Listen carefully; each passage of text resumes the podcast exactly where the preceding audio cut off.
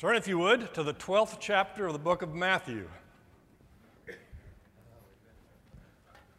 We are going to finish the 12th chapter because we're just going to race through it to get to the 13th chapter. I promise. If you remember, chapter 12 began with a discussion between Jesus and the Pharisees regarding the Sabbath day. First off, Jesus' disciples were work, walking through the grain fields, picking the grain, kind of rolling in their hands, munching on it. That's harvesting on the Sabbath. That's against the law. The Pharisees jumped all over them. You shouldn't be doing that. Then the Pharisees brought a guy to Jesus and said, Is it legal to heal somebody on the Sabbath day? Now, this is a bizarre question because none of them had any power at all to heal anybody. So they asked Jesus, and Jesus says, Yes, it's always right to do good regardless of what day it is. And so he healed the gentleman. And after that, it says the Pharisees and the scribes tried to figure out how they were going to destroy Jesus. There was a break that occurred, and they said, Enough is enough. We can't out teach him, we just have to destroy him. And then Jesus had a series of comments regarding the Pharisees that weren't particularly polite. And last week's lesson, they came back to Jesus and they said, Give us a sign. And he said, I'm not going to do it. I am not going to give you a sign. Well, I'm going to give you one more sign, and it is the sign of Jonah. Jonah was in the belly of the well for three days. The Son of Man will be in the belly of the earth for three days, and then he will be resurrected. Now, we look at that and we go, if I were on that side of the crucifixion and the resurrection, I'm not sure I would understand what that meant. But they certainly didn't understand it. So he is going to finish off his discussion with the Pharisees, and we're going to go through this pretty quick to finish off chapter 12 picking up in verse 43. Remember, he's talking about the Pharisees. He's talking about the wickedness, if you will, of the Pharisees. When the unclean spirit has gone out of a person, it passes through waterless places seeking rest, but finds none. So, Jesus casts a spirit out of somebody, or a spirit just decides to leave somebody. There's a demon possessed person the spirit leaves for whatever reason, and the spirit goes wandering around. It says waterless places. Waterless places is a picture of the dryness of a spiritual life apart from God.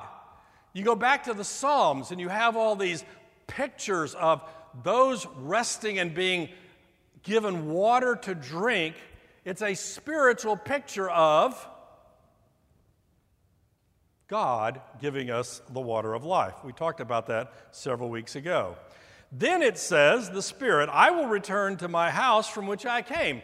I'll go back from whence I came. I left this person, I'll go back there. And when it comes, it finds the house empty, swept, and put in order. Remember, we're talking about a picture here, a metaphor. The person's life, well, he kind of cleaned it up. You know, I got my external life in order after the Spirit left. Then it goes and brings with it seven other spirits more evil than itself, and they enter and dwell there, and the last state of that person is worse than the first. And here it comes. So it will be with this evil generation. What is he telling them? He's telling them you can get rid of the evil in your life, and if you don't replace it with the Holy Spirit, all you're going to do is clean up the external, and the Spirit's going to return, and He's going to bring His buddies, and life is going to be worse than what when it was when you started. We think if I just straighten up the outside, remember, He's talking to the Pharisees. The Pharisees had mastered the art of looking good on the outside. I mean, everybody thought they were the most spiritual people in the country. And he says, No. All you've done is cleaned up the house so that more evil spirits can come take their place. And he makes a promise. This generation is going to be like this. Hmm. Keep going. There's all kinds of questions there. I'm not going to answer them. While he was still speaking, he's just finished this long discussion with the Pharisees.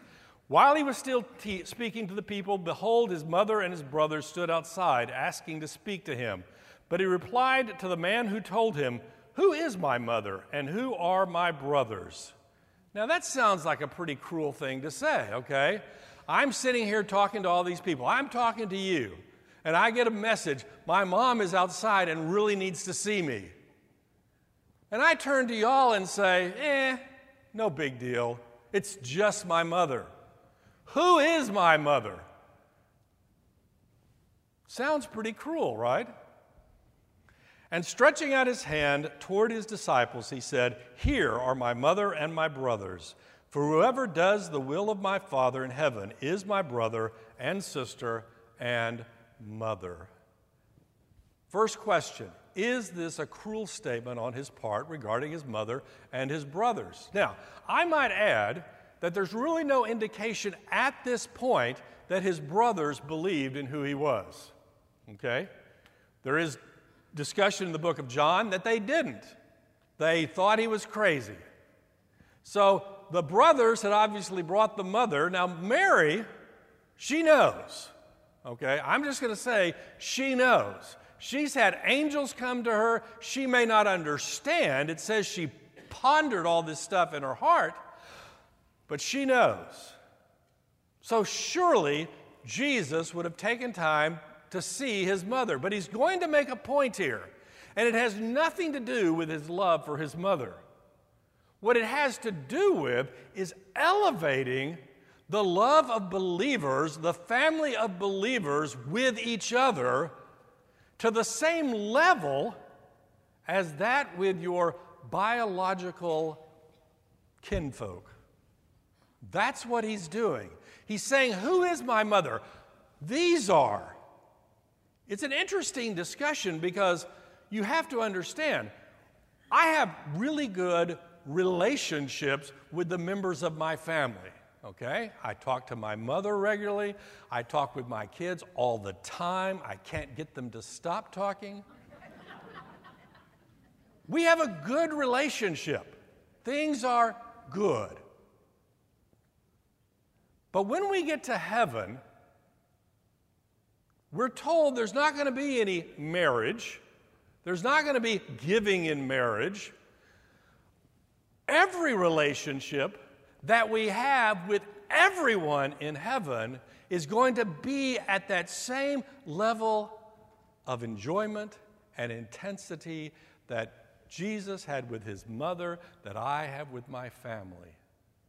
It's not a negative, it's a positive of raising up the relationships that we should have with fellow believers because those relationships are going to last for eternity.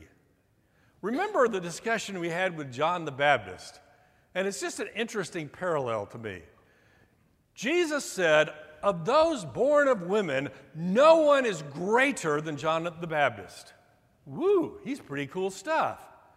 But then he said, But the least in the kingdom is greater than John the Baptist. And it's going, That's a strange sentence. Why would he say that? Is he saying that John wasn't in the kingdom? No, he wasn't saying that at all. What he's saying is kingdom relationships are going to last forever, and anybody that gets through that door is going to be greater than John the Baptist right here on this earth. We have, well, I have, very little understanding or comprehension of the relationships that we will have with God in heaven and the relationships we'll have with each other in heaven. So, he says to make a point to the crowd, not to denigrate his mother and brothers, and we might add, these are half brothers, they share a mother. Jesus had a different father. If you're a good Catholic, you will say these are cousins because Mary had no children because Mary never had sex. okay? That's what they believe. So, the relationships that we are to have with our fellow believers should exceed that that we have with our biological family. Now, I'm sure some of you have bad relationships with your biological family, and that's not a problem, but we'll pray for the best, right? That ends chapter 12. That ends the lesson from two weeks ago. What can I say? The same day, chapter 13, Jesus went out of the house and sat beside the sea, and great crowds gathered around him. That's not that abnormal, right? We've been seeing great crowds come to hear Jesus. So that he, and the great crowds gathered around him, so that he got into a boat and sat down, and the whole crowd stood on the beach, and he told them many things in parables, saying, and then he tells them a story. A guy goes into his field to throw out the grain, the seed to plant in the ground. And some of it follows, falls on this type of soil, and some falls on this type of soil, and some falls on this, and the good stuff falls over here, and it produces great fruit. We're going to talk about all that, but just not right now. Next verse, verse 10. We're going to come back to that. Verse 10. Then the disciples came to him, came and said to him, Why do you speak to them in parables? Let's look at Jesus' teaching. Let's just go back to the, well, he started almost copying John the Baptist. John the Baptist came preaching, Repent, for the kingdom is at hand. And Jesus began by preaching, Repent, for the kingdom is, is at hand. We then got to the Sermon on the Mount. Three chapters, it only took us 25 lessons to make it through them. Where he spoke very clearly about what the lifestyle of the kingdom looked like. Blessed are the poor in spirit. Blessed are the meek. Blessed are those who hunger and thirst after righteousness. Let your light shine before people. Don't hide it under the bushel. You are the salt and light of the earth. You've heard it said, don't do this, but I tell you to do that, etc., etc. When you do your acts of righteousness, don't do them in order to be seen. Rather, go and do them in secret. All this stuff was very clear. Here's what you have to do. I might add, I believe it's very clear. The complexity comes in, we don't know how to do it, okay? But that's a whole different subject. So he was teaching very clearly to them. Then he started doing miraculous deeds. In fact, he was doing miraculous deeds before that. He's healing people, raising them from the dead. All really cool stuff. Why is he doing all of this? He's calling the nation of Israel to repentance. And what did the nation of Israel do? the spiritual leadership of the nation of Israel said he's demon possessed. All of this stuff that he's doing, he's doing by the power of Beelzebub. He is doing it because he's demon possessed. And it's all rejected. What is he going to do? Chapter 13 is actually a transition point in the book of Matthew. Jesus has been preaching to the nation of Israel repent, come. Now, there's huge speculation. What would have happened if they had repented? What would have happened if they had recognized Jesus as the Messiah? If the spiritual religious leadership said, He's finally here, come on in, we're going to make you king, what would have happened? And I always answer with the statement of Aslan in the Lord of the, in, in uh, the Chronicles of Narnia. It is not for us to know what might have been. We don't know. What we do know is they rejected him. Jesus is going to prepare his disciples for a period of time when he's not here. And what he's going to do is he's going to start teaching them about the kingdom. I'm going to teach you what life is going to be like. Life is going to be like a farmer spreading his seed. A life, the life is going to be like weeds and good grain growing together. What does that mean? I'm going to tell you, I'm going to explain to you. And I'm going to do it using parables. What is a parable? My first idea of a parable is it's a sermon illustration, right? I make a point and I give a sermon illustration to illustrate that point, except for what we're going to read in just a moment. He's going to talk to them in parables so they don't understand. Wait a minute. It's so th- to help them understand, right? No. It's so that one set of the population will understand and one set of the population will never understand. The Greek word that we get parable from is actually made up of two words that together mean thrown together. It's like I've got a spiritual truth and I'm going to throw a everyday example next to it. And if I know the spiritual truth, then there's great impact of the parable. The parable means a lot. But if I don't know the spiritual truth, it's just a story about farming. That's all it is. I don't believe that you could have listened to this parable about the guy throwing the seed and figured out what it meant unless in about uh, eight verses Jesus is going to explain it. But once he explains it, it contains all kinds of truth that helps us understand how life works, how the kingdom works in the here and now. In this time period when Jesus is no longer physically with us. And that's why he's going to do it. Now, let's start reading in verse 10. Not earlier, verse 10. Then the disciples came and said to him, Why do you speak to them in parables? And he answered them, To you it has been given to know the secrets of the kingdom of heaven, but to them it has not been given.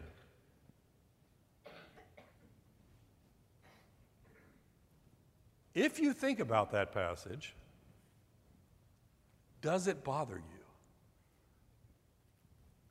Does it bother you that God is going to give the secrets of the kingdom to one group and to another group, he's going to refuse to explain them to them?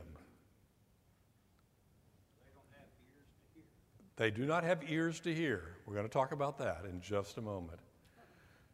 But one little aside discussion. He's going to talk about the kingdom of heaven. Throughout the book of Matthew, we've actually talked about this. Throughout the book of Matthew, he usually, not always, usually refers to it as the kingdom of heaven. You go to Mark, Luke, and John, and they usually refer to it as the kingdom of God. Why does Matthew use the phrase kingdom of heaven the majority of times, and the others use kingdom of God? Well, there are those who believe that Matthew is doing this out of deference to the Jewish community. You know, to a good Jewish person, merely saying the word God is almost sacrilegious. I mean, how can the holy word of name of God appear on my sinful lips? So, out of deference to them, Matthew writes of the kingdom of heaven, whereas the others talk about the kingdom of God. And you know what? I kind of agree with that. I, I will accept that as, as the good answer. In fact, if you, you know, poked me, that's probably the answer I would take. But there is the idea that there is a distinction between the kingdom of heaven and the kingdom of God.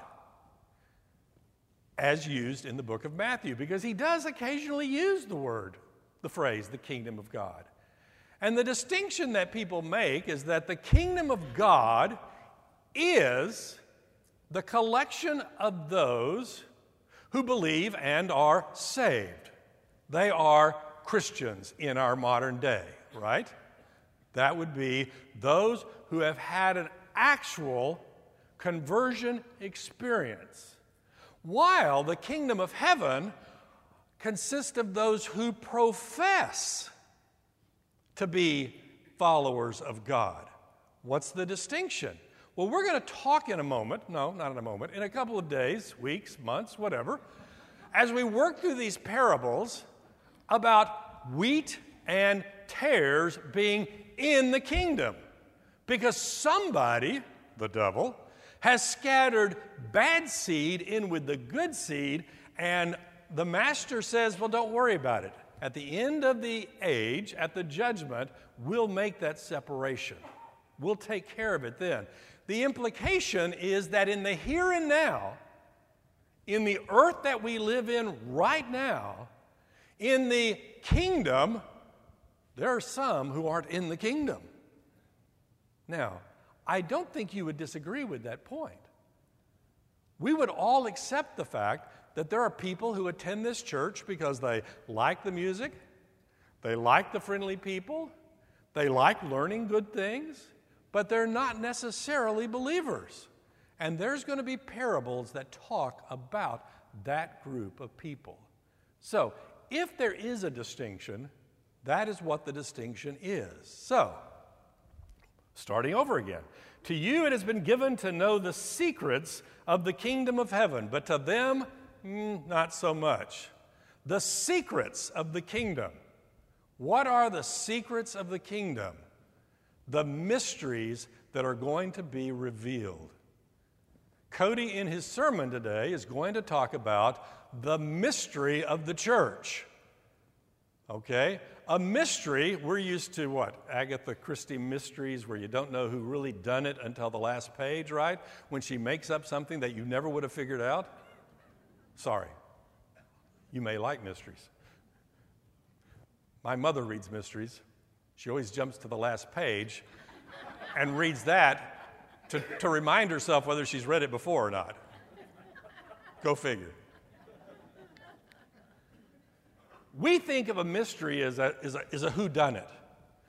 In the scripture, a mystery is something that was in God's plan from the beginning, but it was not revealed in the Old Testament. But in the New Testament, it is revealed to us. And there are lots of things. The mystery of the fact that the Gentiles are going to be part of the church was a mystery. You go back to the Old Testament, there's all kinds of things about how the good Jewish community was supposed to live. Now, it did say if somebody wanted to join, that'd be okay, but don't go out of your way going looking for them, right? It was the mystery that the Gentiles would be joining with the Jewish community to form the church, the mystery of the church. So there are numerous things within the scripture that are mysteries that are being revealed. And what Jesus is saying is, I'm going to reveal some of those to you right now. I'm going to tell you some of the mysteries. But to you it has been given to know these secrets but to them it has not been given. For the, to the one who has, more will be given, and he will have an abundance. But from the one who has not, even what he has will be taken away. This is why I speak to them in parables, because seeing they do not see, and hearing they do not hear, nor do they understand. Indeed, in their case, the prophecy of Isaiah is fulfilled that says, You will indeed hear, but never understand, and you will indeed see, but never perceive. For this people's heart has grown dull, and with their ears they can barely hear, and their eyes they have closed, lest they see with their eyes, and hear with their ears, and understand with their heart, and turn, and I would heal them. I'm doing real good until I get to those last two verses. What is he saying? Some people have an awareness of the things of God. And to those who have an awareness of the things of God, I'm going to give more truth, and more truth, and more truth. But there are those who, because of the hardness of their heart, have no interest in the things of God. They have a certain amount of the truth. The Pharisees had all the written word of God that was available at this point in history. They had it, they studied it, they probably memorized huge pieces of it. But it didn't penetrate to their heart. And Jesus is saying, those hardened hearts are not going to receive any more of my revelation. Not only are they not going to receive any more, the truth that has been given to them will be removed from them. Now, does this sound fair? Does this sound nice? Does this sound like a good way to do evangelism? No. It's not fair, but what does fair mean? We have a human idea of fairness, which is you do one thing for one person, you have to do exactly the same thing for everyone else. God doesn't have to do that at all. They had the same opportunity, and they rejected it all. At what point is God right to say, I've given you this chance, this chance, this chance, there is no other chance. Is God right to do that? And the answer is yes. It should scare the bejeebers out of us.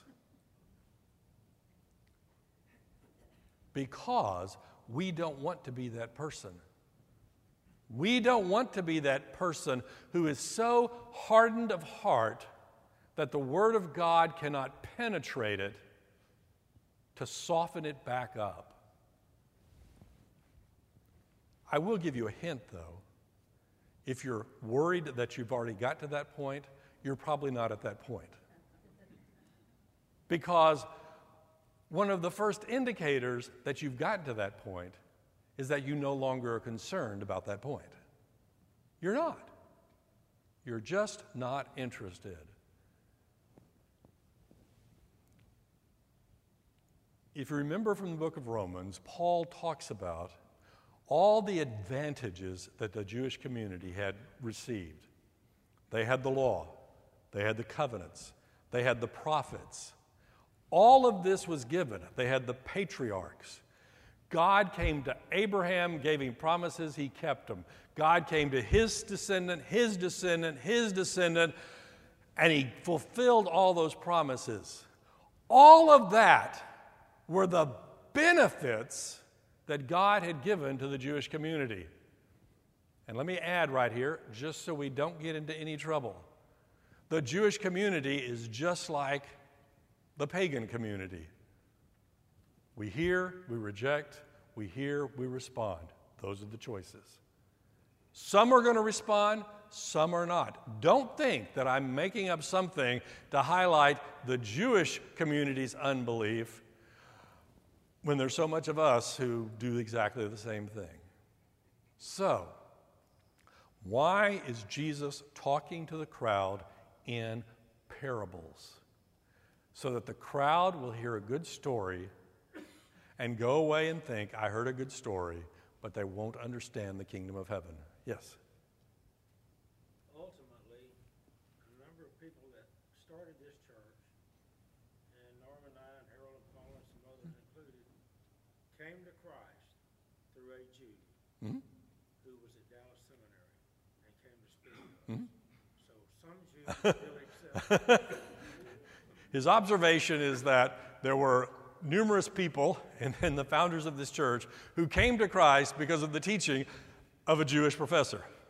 So, yes, yes, there are Jews who understand that Jesus was the Messiah, don't, don't, don't think that I'm jumping on the Jewish community. At this historical point in time, the Pharisees, the Pharisees were not accepting Jesus as the Messiah. And Jesus, the Messiah, said, which, by the way, as I've said in here before, he was a Jew. Don't, okay? Jesus has said, I'm going to stop teaching to them. So, what we're going to see is Jesus is going to stand up in public and he's going to pronounce a parable. A guy went into his field and started casting the, the seed. And then he's going to turn to the disciples and say, Here's what that meant. Here's what I meant when I talked about the seed fall, falling on the hard surface. Here's what I meant when it fell on this. Here's what I meant. And all of a sudden, the kingdom of heaven becomes clear to them because in this world, the Word of God is going to be taught, and some people are going to be hard rock, some people are going to have shallow, some people, the things of this world are going to choke it out, and some are going to be prosperous. You shouldn't be surprised because that's what the kingdom of heaven is going to be like. You will hear but never understand, and you will indeed see but never perceive. We're not talking physical eyes. We're talking spiritual eyes that see spiritual truth. I told you last week I'm reading a uh, book by uh, Yancey about disappointment with God, and he had a quote just, uh, I read it yesterday. He said, There are some truths that have to be believed to be seen. That's backwards, right? You have to see to believe. No. There are some truths that have to be believed before you can see the reality of them. And that's what Jesus is talking about right here. For this people's heart has grown dull, and with their ears they can barely hear. This is what we talk about when we talk about a hardened heart. And this, I've actually gotten in trouble teaching about this before. So I'll go ahead and step off the cliff again. I mean, right? It's not like we would learn from our past mistakes. You remember Pharaoh and Moses. Moses comes to Pharaoh and says, Let my people go. And Pharaoh says, Heck no, I'm not going to let them go. And it says that Pharaoh hardened his heart. So, there's a plague, locust, something, I don't know, whatever it is. And Moses comes back and says, Let my people go. And Pharaoh says, Heck no. And it says, God hardened Pharaoh's heart. And the next time, another plague. Moses comes back, let my people go. And it says, Pharaoh hardened his heart. And you get to the end of the discussion, you go, who's doing the hardening? Because sometimes it says Pharaoh hardened his heart, and sometimes it says God hardened his heart. Who did it? And the answer is yes. You knew that was coming, didn't you? Romans chapter 1. Fallen, sinful human beings decided to worship the created things rather than the creator. And it says God gave them over to the desires of the heart. What does that mean? I'm going to let you do what you want to do. I'm just going to let you do it. We talk about common grace. That is God's grace that is bestowed upon all of humanity, regardless of whether they are following Christ or not. All of humanity gets rain. The rain falls on the just and the unjust. Well, one aspect of that common grace is that voice inside of you that says, Don't do that. I think I'll rob a bank. Don't do that. I think I'll run off with some other woman. Don't do that. That is God instilling his conscience in our lives. But you know what? At some point, God says, I'm going to remove that restraint. Now, is it God's fault? Because we're the ones that wanted to do it. God gave us over. So Pharaoh decides, I'm going to reject Moses, and God says, I'll let you reject Moses. And Pharaoh says, I want to reject, and God says, I'll let you reject. And pretty soon, that voice that is telling you, no, no, no, and it gets so quiet that you can no longer hear it. That is what we talk about when we talk about hardness of heart. We have rejected the Word of God so long that we can't respond to it. For the people's heart has grown dull, and with their ears they can barely hear. You know, the words of Jesus are going through the air and they're vibrating and they're hitting their eardrums and they're going in, and their hearts just say, I don't hear anything. There's nothing to hear. And their eyes they have closed. But here's the part that bothers me lest they should see with their eyes and hear with their ears and understand with their heart and turn, and I would heal them.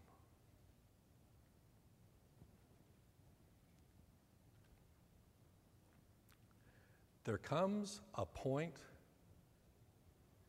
in the life of a hardened soul where God says, I wouldn't heal you if you did repent. Wait, wait, wait. I didn't say that, did I? No, no, I didn't say that. What I said, that's what we think, right? We believe that God's grace will be available regardless of what I do, regardless of how long I do it. God always has to save me. I can say no, no, no, no, no, no, no, no, no. And when I change my mind, God will come running to me. Because, hey, it's grace, right? That is presumption on our part. We do know that God's grace can break through a hardened heart. But we also know that God is under no obligation to continue to allow His truth to be understood by those who have said no, no, no. It's interesting in the scripture, those instances where we see God's wrath immediately being displayed, and they bother us. Why don't you give the guy a second chance? He was just trying to keep the ark from falling off the cart, and you steadied it and you killed him, God. Why? Because he was a priest and he wasn't supposed to have that ark on that cart to begin with. Yeah, I know I said I gave all my money to the church, Paul, but I mean, Peter, but you know, I kept some of it back and God zapped him. Why? Because God wants us to know that it is presumptuous to think that we can continue to say no without there being consequences. This is not good stuff, okay? This is not stuff that I want to believe. I want to believe that God is continually, in every circumstance, pursuing everyone to the ends of the earth. But at some point, God says, I've had enough. How about you? How about you? How do we know if we've reached that point? What did we say several weeks ago was the unpardonable sin? continued rejection of the movement of the Holy Spirit in your life. If God gives you the power to repent, you haven't reached this point yet. Repent! But if you no longer are concerned, you no longer care, You no longer are interested in the things of God. Don't blame it on God. God gave you the opportunities and He gave you the chances. But blessed are your eyes, for they see, and your ears, for they hear. For truly I say to you, many prophets and righteous people long to see what you see, and did not see it, and to hear what you hear, and did not hear it. Here's the promise side of this you go back to the Old Testament, and there were lots of righteous people. Abraham, righteous person. Noah, righteous person. Somewhere over there it says Lot was a righteous person, but I have trouble believing that one. But I'll, get, I'll, I'll believe the scripture, so I'll go with it. There were prophets, there were a couple of kings. There were people who were righteous because they heard the word of God and they responded to it as it was revealed to them. And Jesus is saying, all of those Old Testament people, all of those righteous people longed to hear and to see what you are hearing and seeing. Why? Because they were looking forward to this idea of the Messiah. I'm not sure what it looks like, but I know God promised it. I know it's coming. And here they are standing with the Messiah. And Jesus says, All of those people back there long for this day. This is what they wanted. This is what they wanted to hear. This is where they wanted to be.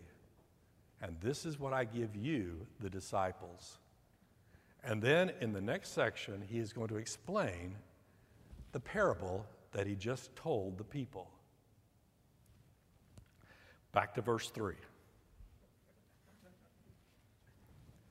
And he told them many things in parables, saying, A sower went out to sow, and as he sowed, some seed fell along the path, and the birds came and devoured it. Other seeds fell on the rocky ground, where they did not have much soil, and immediately they sprang up, since they had no depth of soil. And when the sun rose, they were scorched, and since they had no root, they withered away. Other seeds fell among thorns, and the thorns grew up and choked them.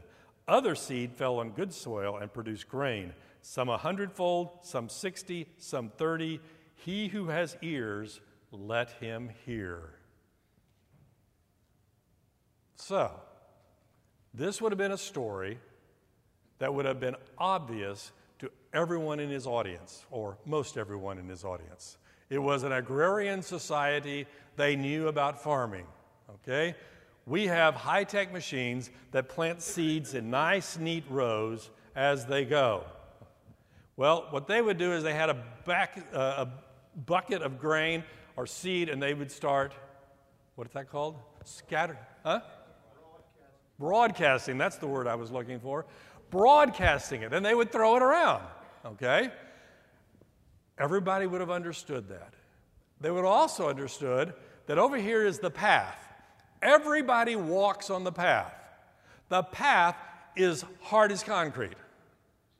So the seed falls on the path. And what's it doing? It just sits there. It sits there, and a bird comes along and eats it up. What else is going to happen? It's not going to grow there. Other seed fell on the rocky ground where they did not have much soil, and immediately they sprang up, but they had no depth. I've told you before, right? I live on a street that's called Redstone. It's called Redstone because you go that deep under the ground and there's a layer of red stone. So I can plant grass and water it and it kind of grows until the Texas sun comes out. And then I can't put enough water on it. Why? Because it's only this deep. There is shallow ground. To have true growth, you need roots. To have roots, you need depth. Shallow ground. And and since they, and when the sun came up, they were scorched, and since they had no roots, they withered away. Other seeds fell among thorns, and the thorns grew up and choked them. I'm throwing it, and over here is all the thorn bushes. And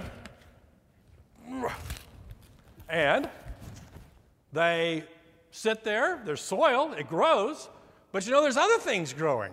There's competition for the nutrients in the soil. And guess what?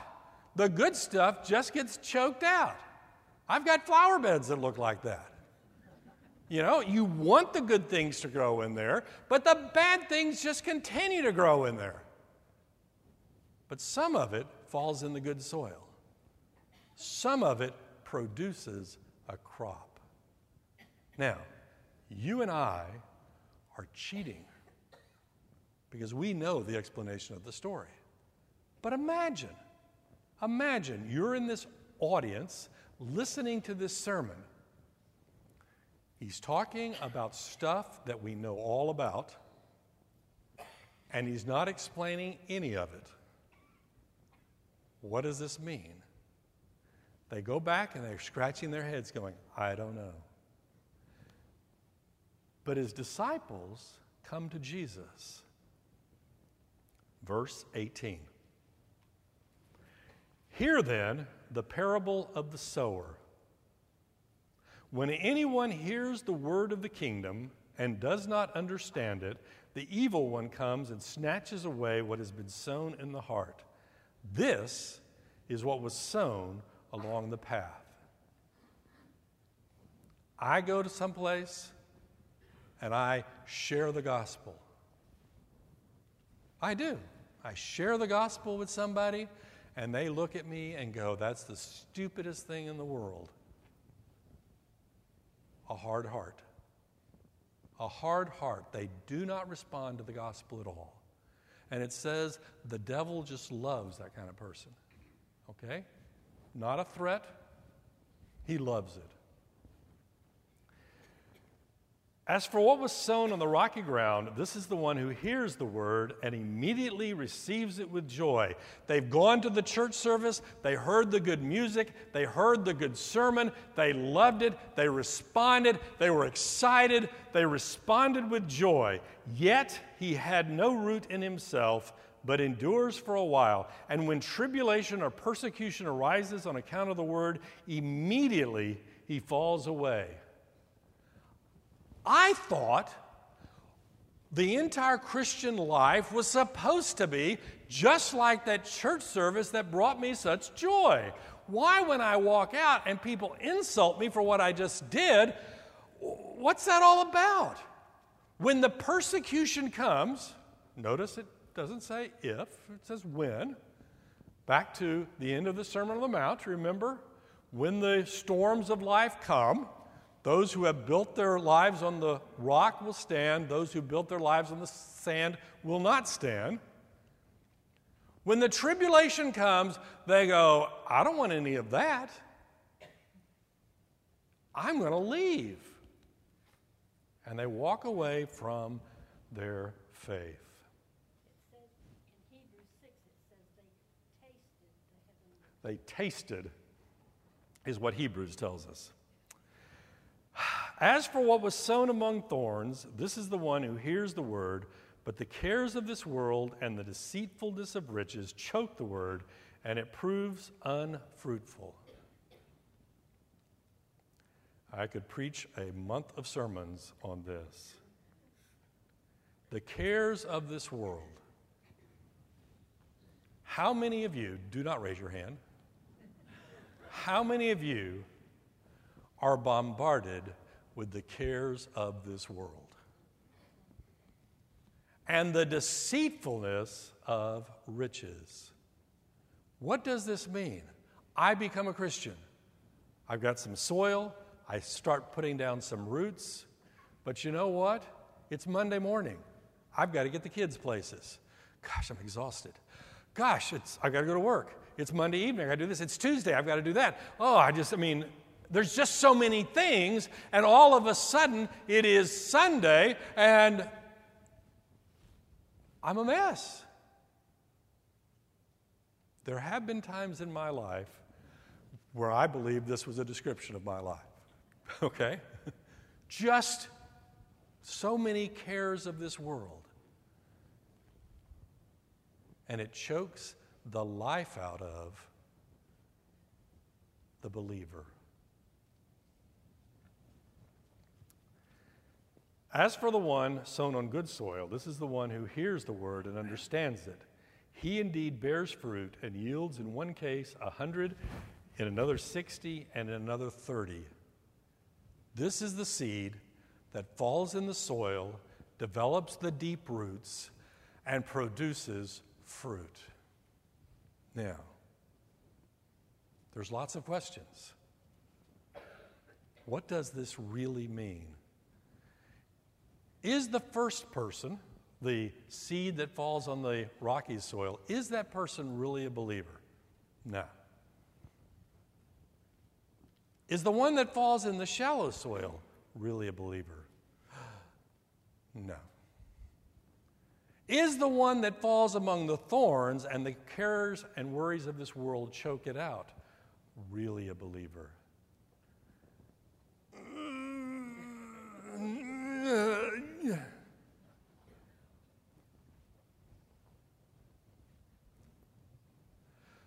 We're going to talk about that next week. what is the point of all of this? He who has ears, let him hear. We're going to talk about the kingdom of heaven.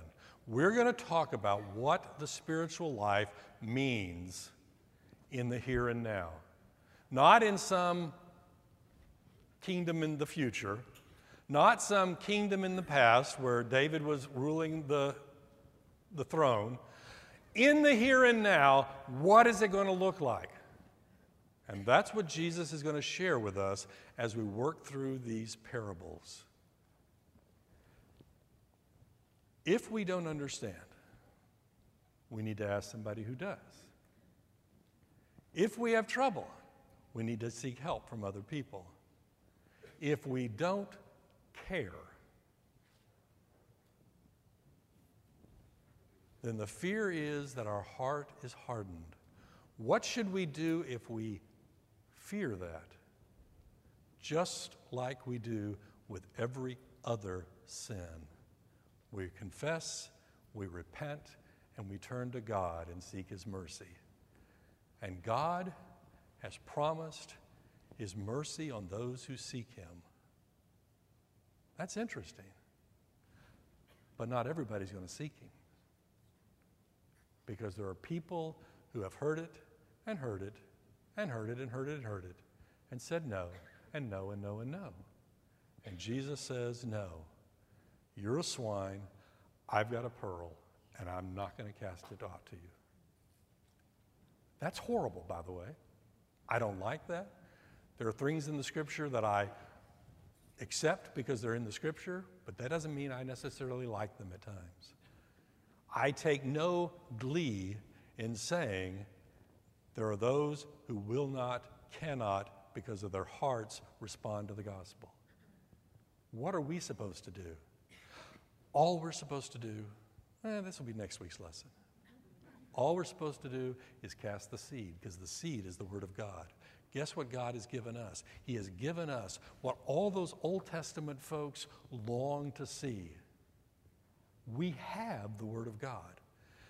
We need to go out and throw it. Let's close in prayer. Dear Heavenly Father, thank you. Thank you for the teachings that you have given us. I pray, Lord, that we would have eyes to see and ears to hear.